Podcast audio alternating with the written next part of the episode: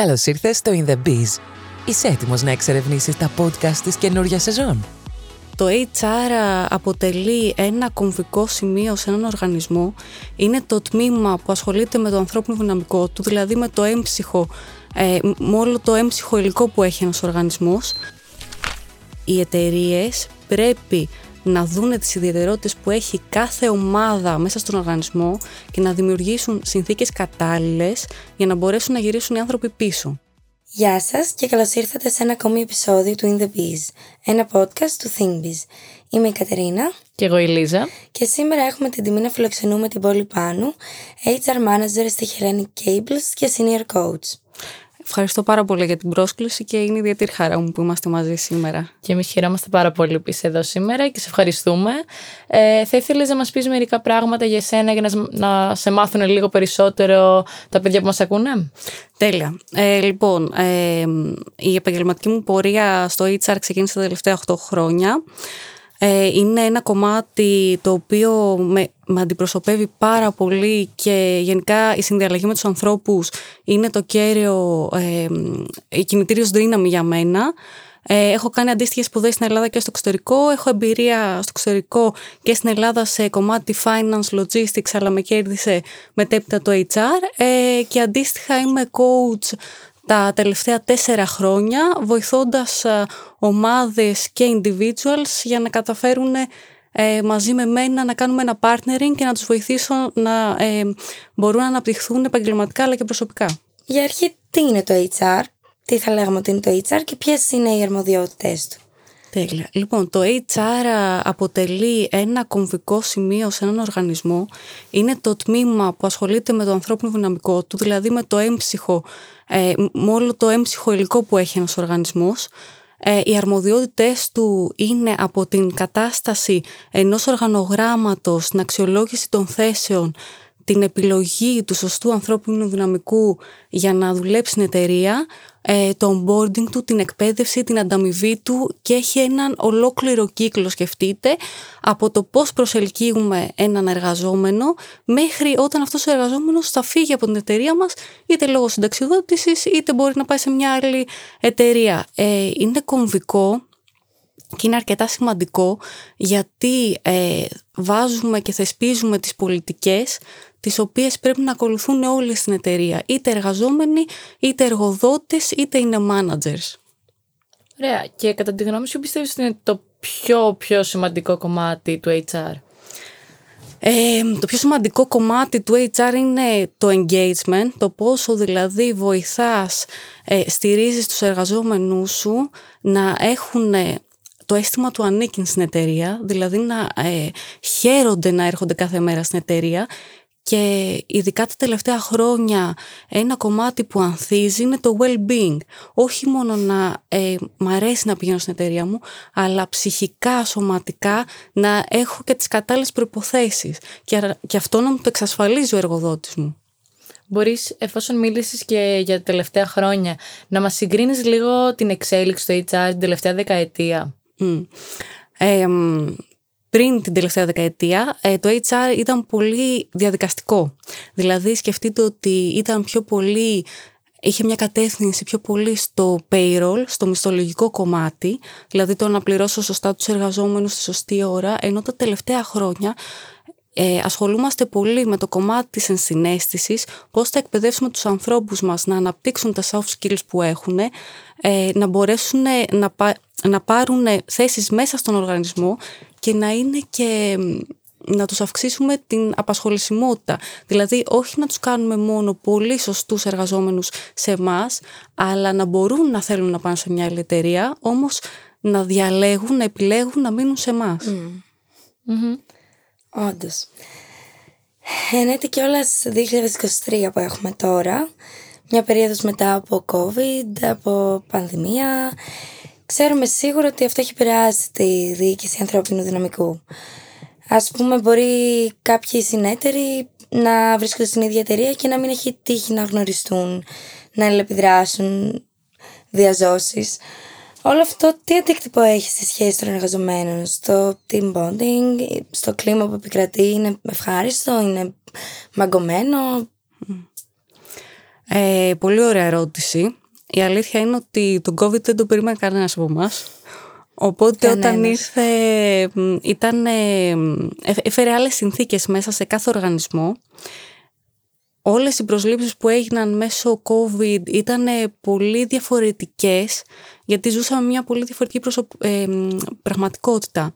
Οπότε, όπως α, με ρώτησες κιόλας, α, Κατερίνα, ότι οι συνάδελφοι που ήρθαν εν ώψη COVID μπορεί αν δεν είχαν την α, επαφή, τη διαζώσεις να μην δένονταν με την ομάδα. Οπότε σε πολλές εταιρείες υπήρχαν τα περιστατικά ότι μπορεί να ερχόταν κάποιος εργαζόμενος και μετά από ένα χι χρονικό διάστημα να έφευγε. Οπότε για το team bonding τι πρέπει να κάνουμε; Ε, αυτό που είναι σημαντικό είναι να δημιουργούμε ευκαιρίες η ομάδα ακόμα και αν δουλεύει remote να έρχεται κοντά σε κάποια συγκεκριμένα event να, να βλέπονται, να ανοίγουμε επίσης τις κάμερές μας όταν είμαστε σε ένα meeting, να μην είναι όλες κλειστές κάμερες, για να μπορούμε να έχουμε αυτή την α, διαπροσωπική σχέση. Γιατί αυτό που εν τέλει μένει στον κάθε άνθρωπο όταν φεύγει ή όταν, όταν φύγει από μια εταιρεία είναι οι σχέσεις και το πώς αισθανόταν ο ίδιος. Δεν είναι μόνο η εργασία, είναι το πώς τον έκανε να αισθάνεται. Η όλη εμπειρία που έλαβε. Ακριβώς. Έχω ζήσει να, να διαδραματίζεται και διαδικτυακό πάρτι σε έναν Ισχύει. ε, θελοντικό οργανισμό. Ε, και το έχω δει εν- σε περίοδο καραντίνας και ήταν πολύ ωραίο πόσο πολύ προσπαθούσαν οι άνθρωποι να κρατήσουν έτσι, σχέσεις ακόμα Την και επαφή.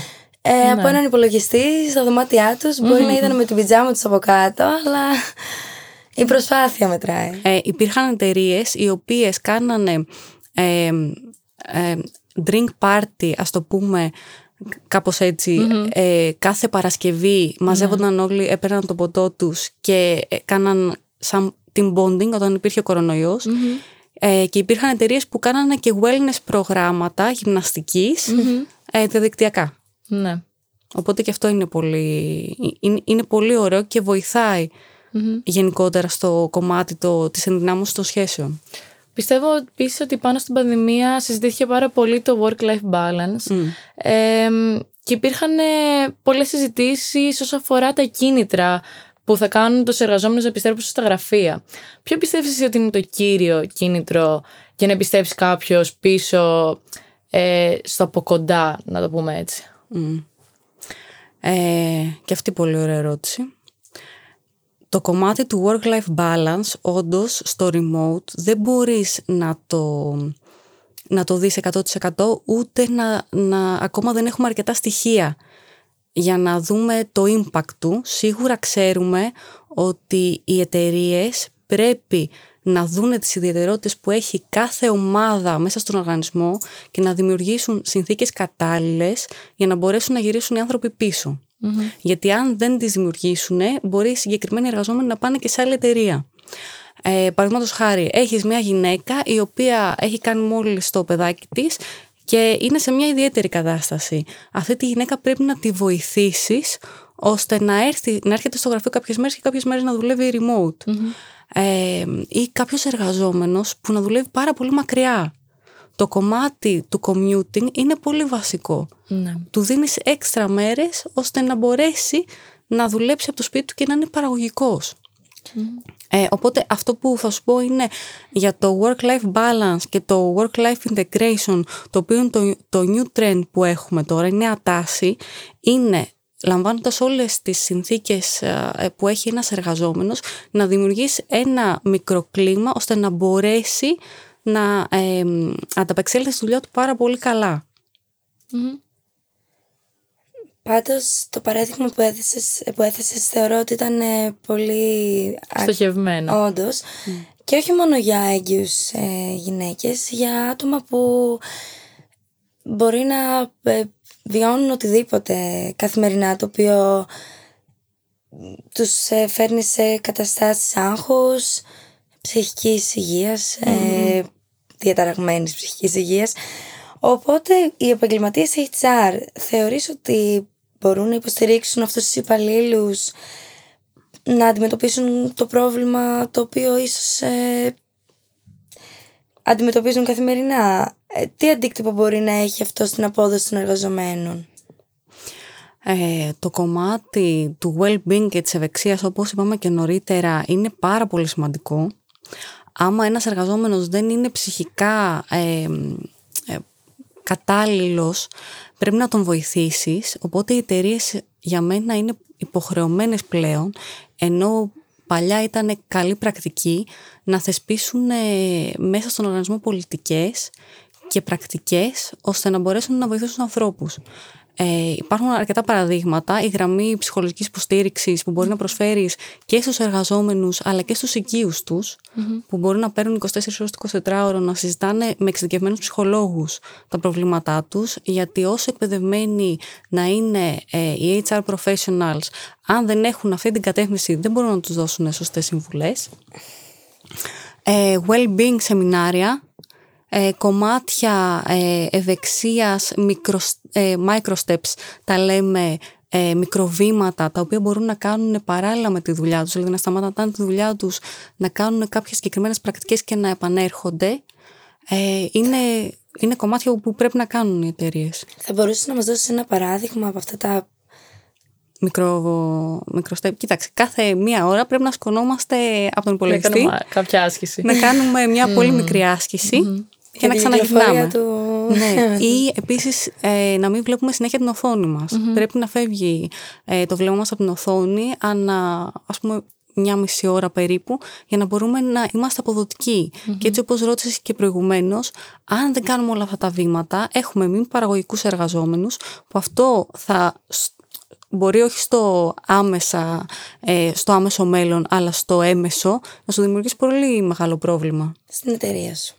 Υπάρχει κάποιος τρόπος, ας πούμε, για τα άτομα που είναι λίγο πιο introvert και είναι λίγο πιο κλειστοί. Ε, αλλά θέλεις όμως, γιατί ξέρεις ότι μπορούν να συνεργαστούν, θέλεις να τα φέρεις πιο κοντά στην ομάδα. Υπάρχει κάποιος τρόπος για να το κάνει αυτό ένα HR στέλεχος; Ε, εκπαίδευση. Το πιο βασικό είναι η εκπαίδευση. Η εκπαίδευση μπορεί να γίνει σε τάξη, μπορεί να γίνει ε, με εργαζόμενους της εταιρείας, δηλαδή να συμμετέχουμε όλοι, ας πούμε, 10 άτομα από την εταιρεία. Μπορεί να πάει ο introvert, αυτό ακριβώς που λες, που είναι πιο εσωστρεφής, σε ένα σεμινάριο εκτός, ώστε να τον βοηθήσει λίγο να κάνει expand και, και τις γνώσεις του και το να δει κάτι ε, και μετά να δώσει και εσύ το δικό σου παράδειγμα. Ναι. Και σίγουρα είναι και θέμα χρόνου. Όσο πιο πολύ ζεις τον άλλον, ξαφνικά φεύγει και η. Δεν νιώθεις άβολα. Η μηχανία. Ναι, ναι, ναι, σίγουρα. Ωραία. Ε, γενικότερα γνωρίζουμε πως το HR είναι το πρότυπο, το πρότυπο της διοίκησης ενός οργανισμού. Ε, ποια είναι μερικά χαρακτηριστικά που καθορίζουν έναν αποτελεσματικό ηγέτη σήμερα; OK. Okay. Ε, λοιπόν, ο Ντάνιελ Γκόλμαν, ο οποίος είναι ο πατέρας του Emotional Intelligence, ε, έλεγε ότι πρέπει κατά βάση να έχουμε την ενσυναίσθηση.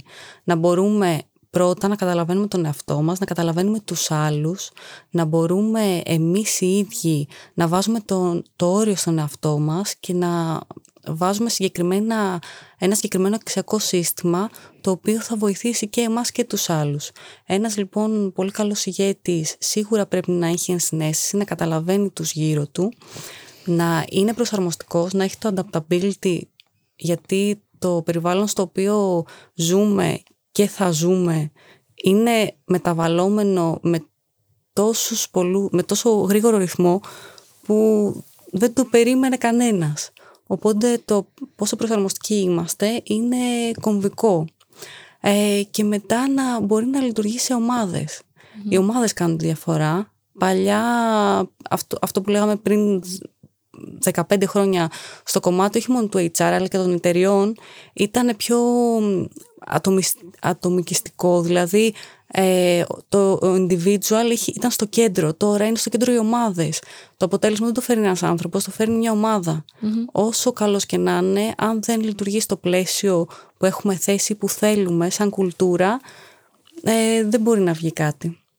Οπότε νομίζω αυτά είναι τα έτσι, τρία βασικά.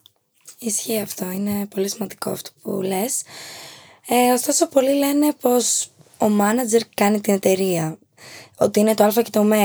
με ποιους τρόπους όμως μπορεί ο μάνατζερ να παρακινήσει τους εργαζόμενους χωρίς να χρησιμοποιήσει τα χρήματα, τα οποία όπως ξέρουμε δεν λεάζουν τον καθέναν από εμάς. Να, τον κάν, να του πει ο στόχος είναι αυτό χωρίς να του πει ότι αν το καταφέρεις θα σου δώσουμε αυτά.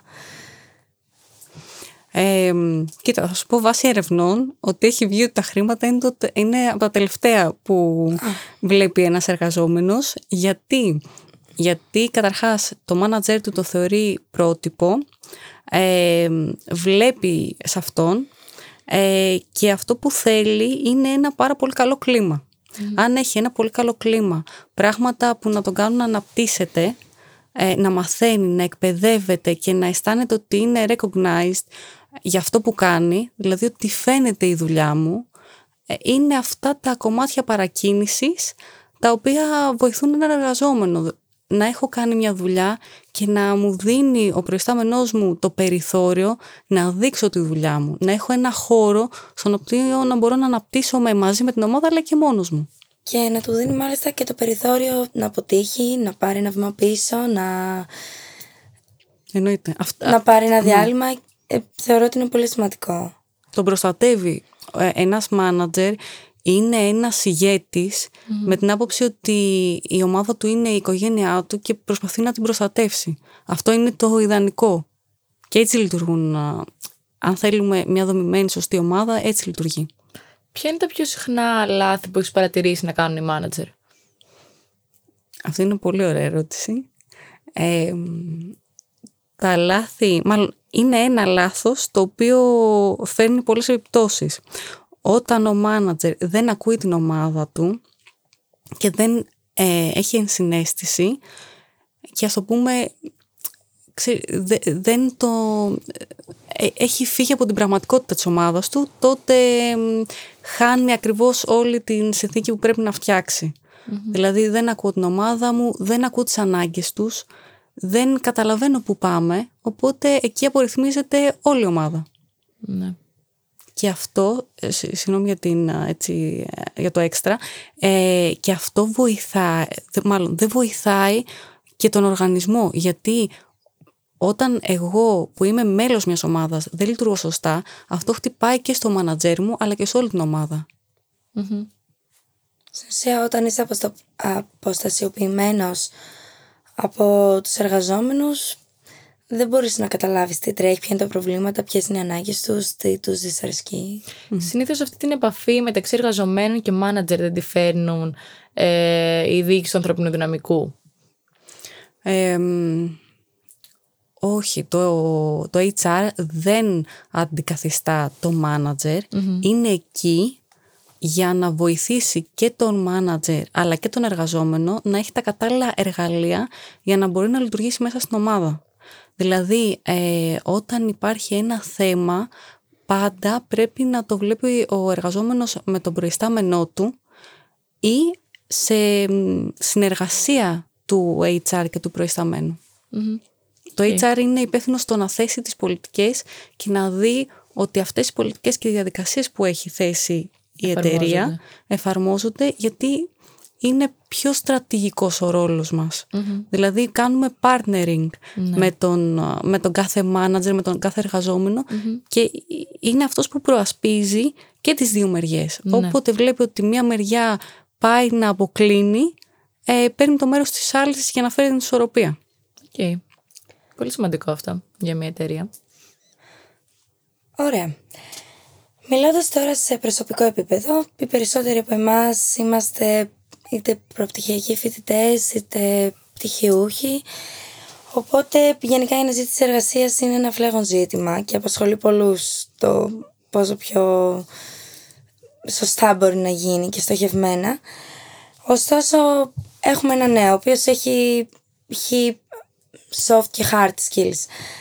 Ε, πώς μπορεί να διεκδικήσει το μισθό που αντιστοιχεί αξιόλογα πάντα, αξιοκρατικά. Ε, σε αυτό που μπορεί να προσφέρει στην εταιρεία, στην θέση εργασία στην οποία θέλει να κατακτήσει; Ωραία. Λοιπόν, ε, άμα είναι η πρώτη σου δουλειά, Η αλήθεια είναι ότι θα πας σίγουρα με τα νόμιμα βάσει νομοθεσίας. Γιατί αυτό ο στόχος σου, σαν, σαν φοιτήτρια και εγώ επειδή δούλευα και εγώ παράλληλα με τις σπουδέ και έκανα αρκετές πρακτικές για να δω τι τελικά μου αρέσει, ε, σίγουρα στην πρώτη μου δουλειά δεν, ε, δεν ήταν το βασικό κομμάτι ο μισθος γιατί εκεί ήθελα να μάθω. Ε, εφόσον στην πρώτη σου δουλειά, έστω και αν είναι μια πρακτική, μάθεις συγκεκριμένα πράγματα και κυρίως θα μάθετε τα soft skills, όπως όλα αυτά μαθαίνουμε, γιατί τα hard skills είτε τα ξέρεις από το πανεπιστήμιο, είτε θα τα μάθεις on the job στην εργασία, μπορείς να διαπραγματευτείς το μισθό και αν δεν μπορέσεις το κομμάτι το μισθολογικό, μπορείς να, ε, να, να διαπραγματευτείς συσσαγωγικά το κομμάτι των παροχών. Πλέον εταιρείες ε, το, το μισθολογικό κομμάτι το βλέπουν ε, και το βλέπουμε σαν ένα κομμάτι πακέτο που έχει το μισθολογικό, έχει και κάποια άλλα benefits ανάλογα με το τι μπορεί να προσφέρει η εταιρεία και αυτό το κομμάτι θεωρώ ότι είναι πιο εύκολο από τη δεύτερη δουλειά και μετά να το, να το δείτε και να το κατακτήσετε και αυτό θα σας δώσει και πιο πολύ confidence όπως και σε όλους μας ε, για το τι πιστεύετε ότι ανταποκρίνεται στο, στην εργασία σας. Ναι.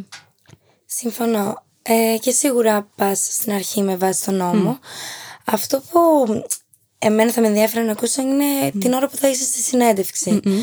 Πώς μπορείς να δείξεις στον άλλον ότι εγώ έχω κάνει αυτά τα πράγματα, έχω μάθει αυτά τα πράγματα, είμαι σίγουρος για τον εαυτό μου. Οπότε πιστεύω ότι εφόσον μπορώ να παρέχω το Α και το Β στην εταιρεία, θεωρώ ότι αξίζω να αμείβομαι και αντίστοιχα. Αυτό ναι. όσον αφορά την, το οτιδήποτε, τη θέση του σώματός σου, τον τρόπο που θα μιλήσεις, το πόσο ευγενικός θα είσαι, το πόσο πολύ θα έχεις το θάρρος να ζητήσεις και κάτι παραπάνω ή αυτό. Ναι, αυτό συνδέεται ναι. και με τον τρόπο που παρουσιάζεις τον εαυτό σου. Αλλά πέρα από αυτό, ποια είναι κάποια χαρακτηριστικά που μπορείς να πατήσεις πάνω και να πεις ότι κοίτα μπορώ και θέλω και μου αξίζει κάτι παραπάνω από αυτό που μου προσφέρεις. Mm. Χωρίς να είσαι αγενής πάντα. Ναι. Και να δείξεις ότι σέβεσαι τον άνθρωπο που έχει αναλάβει να σε προσλάβει, να σε κρίνει σε εισαγωγικά. Ναι. Οκ. θα σας πω δύο πτυχές έτσι όπως το σκέφτομαι τώρα. Στις οργανωμένες εταιρείες ε, υπάρχει ένα σύστημα αξιολόγησης Οπότε στο συγκεκριμένο κομμάτι ε, τι έχουμε κάνει, έχουμε πάρει το οργανόγραμμά μας και έχουμε πει ότι έχουμε αυτές τις θέσεις στην εταιρεία. Βάσει λοιπόν συγκεκριμένων προδιαγραφών έχεις πει ότι μια θέση πάει σε ένα συγκεκριμένο pay range το λέμε. Δηλαδή ένα μισθολογικό ε, πεδίο στο οποίο ανάλογα με την εμπειρία και ανάλογα με κάποια βασικά πράγματα μπορείς να συσσαγωγικά να παίξεις. Ε, οπότε μια εταιρεία η οποία είναι δομημένη να είστε σίγουροι ότι δεν θα, το, δεν, δεν θα πάει σε κάτι λιγότερο, θα πάει βάσει των κριτηρίων που έχει θέσει να σας δώσει το σωστό νούμερο. Ε, οπότε για μένα πηγαίνετε σε εταιρείες οι οποίες είναι έχουν συγκεκριμένες θέσεις, ε, τις έχουν αξιολογήσει και ξέρουν ακριβώς τι δίνουν για να αποφευθεί το κομμάτι ότι εγώ κάνω την ίδια δουλειά με την Κατερίνα ή με τη Λίζα και ε, παίρνω πολύ λιγότερα λεφτά αλλά τελικά δεν το ξέρει κανένας μας. Ναι. Ε, οπότε αυτό είναι ένα κομμάτι που πρέπει να κάνετε εσείς το research, δηλαδη να ψάξετε ακριβώς να δείτε αν αυτή η εταιρεία έχει κάποιο τέτοιο σύστημα. Και το δεύτερο κομμάτι έτσι που μπορείτε να δείτε για να έχετε και εσείς την αυτοπεποίθησή σας είναι να διαβάσετε πολύ καλά τη θέση εργασίας, να δείτε εσείς τα skills σας και να κάνετε το ματσάρισμα ώστε όταν πάτε να πείτε ότι εγώ διεκδικώ αυτή τη θέση με τα συγκεκριμένα κριτήρια ε, και είμαι ένας από τους καλύτερους ε, υποψήφιους που θα εχετε Δηλαδή εκεί μπορείτε να είστε και εσείς πιο confident. Ναι. Όσο αφορά την έρευνα για την εταιρεία που μπορεί να μας ενδιαφέρει, πολλές φορές δεν είναι και σημαντικό να ψάχνουμε άτομα μέσα στην εταιρεία που να μας δώσουν μια ειλικρινή απάντηση για την πραγματικότητα. Ναι, 100%. Ε, πολλές φορές όπως και στις διαπροσωπικές σχέσεις έτσι και στις εταιρείες, ε, μπορεί να έχεις μια εικόνα για μια εταιρεία ή για έναν άνθρωπο από έναν εξωτερικό, ας πούμε, από κάποιον άλλον, η οποία είναι τελείως διαφορετική από αυτήν που είναι η πραγματικότητα. Οπότε είναι πολύ καλό να έχετε κάποιον μέσα και άμα έχετε, για μένα η διασταύρωση είναι το σημαντικότερο, οπότε άμα έχετε δύο είναι ακόμα καλύτερα. Okay, ναι. Ε, πιστεύεις ότι η ηγεσία, για να το φέρουμε πάλι στο κομμάτι της ηγεσίας, ε, μπορεί να συσχετιστεί μαζί με την ηλικία; Δηλαδή, εφόσον εμείς είμαστε ακόμα πολύ νέοι, mm. ε, πολλές φορές ακούμε ότι χρειάζεται να φτάσεις, ας πούμε, στα 40 σου για να γίνεις manager ε, σε μία επιχείρηση. Κοίτα, αυτό ε, δεν ισχύει γιατί μπορεί να είσαι manager και πολύ πιο μικρός. Ε, σίγουρα το κομμάτι των γνώσεων και το, κομμάτι των εμπειριών, εμπειριών ε, βοηθάει άτομα τα οποία έχουν μεγαλύτερη ηλικία γιατί έχουν περισσότερες εμπειρίες και περισσότερα, έχουν δει περισσότερα Ε, όμως, αν έχεις κάνει project μέσα στο προπτυχιακό σου, τα οποία σε έχουν βοηθήσει, είσαι σε μια ομάδα, είσαι ο leader της ομάδας ή έχεις κάποια ηγετικά έτσι, skills που έχεις αναπτύξει, θα πας πολύ πιο εύκολα στο στόχο. Δεν είναι απορριπτικό, ε, εξαρτάται ανάλογα και την εταιρεία, την κουλτούρα και το κλίμα. Αυτό που μπορώ να σας πω είναι ότι σίγουρα στο εξωτερικό ε, βλέπουμε ότι αν, ανά δύο με τρία χρόνια αλλάζει θέση και στην Ελλάδα ε, σιγά σιγά όλη αυτή η τάση έρχεται. Okay. Απλά ίσως ε, μερικές φορές παρατηρείτε ότι είναι και λίγο θέμα ταμπού το πόσο μικρός είσαι και το αν μπορείς να ηγηθεί, να αναλάβεις την ηγεσία μιας ομάδας. Ε, αυτό στην ουσία ρωτάμε κατά πόσο μπορεί να, να μην ισχύει πλέον.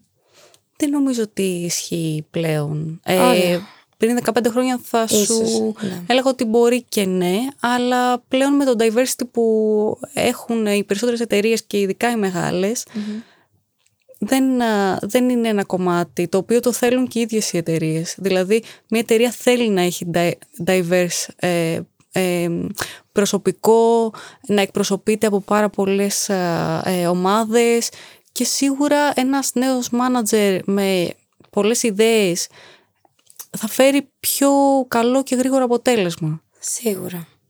Σίγουρα, έχεις δίκιο. Ωραία. Οπότε κάποιος ο οποίος κάνει τα πρώτα βήματα στην επαγγελματική του καριέρα, ε, πώς γίνεται να αναπτύξει τις διηγητικές του ικανότητες παράλληλα με τα hard skills, όσο δουλεύει να μαθαίνει. Αυτό σίγουρα θα έρθει. Ε, εγώ αυτό που θα προέτρεπα είναι σε όλες τις δουλειές να αναλαμβάνεις projects. Ακόμα και το πιο μικρό project θα σε βοηθήσει. Έρχεσαι σε συναναστροφή με πάρα πολλούς α, ανθρώπους. Το κομμάτι της ηγεσίας επίσης δεν είναι ποιον μόνο ονομάζεις manager ή leader, είναι ποιος στην ουσία είναι. Ε, Παραδείγματος χάρη, μία ε, εργαζόμενη ή ένας εργαζόμενος σε μία ρεσεψιόν μιας εταιρείας μπορεί να είναι πολύ πιο καλός leader από ένα manager σε μια εταιρεία. Ναι. Γιατί μπορεί ταυτόχρονα πολύ γρήγορα να εξυπηρετήσει πάρα πολλούς ανθρώπους και να ηγηθεί σε αυτούς.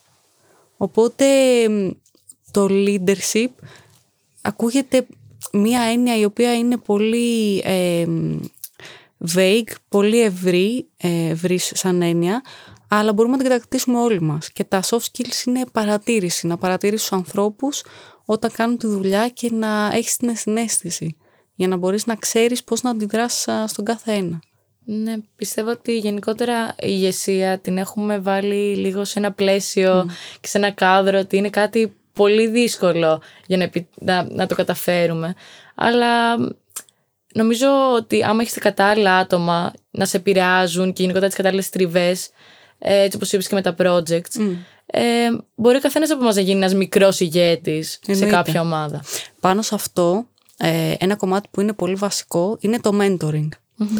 Ε, αυτό από προσωπική μου εμπειρία επειδή είμαι και mentor, είμαι και coach, αλλά μου κάνουν, έχω και εγώ mentor και έχω και mentor coach.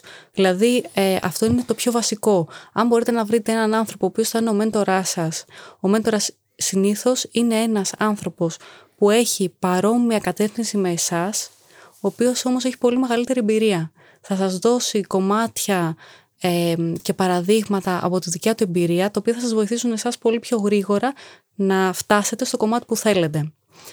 Ε, οπότε, ε, μέντορα, ε, για μένα, όποιος θέλει να ψάξει να βρει από τώρα. Είναι το βασικό. Και να ξέρετε ότι υπάρχουν ε, προγράμματα, εντάξει, κυρίως στο εξωτερικό, αλλά και εδώ πέρα, reverse mentoring.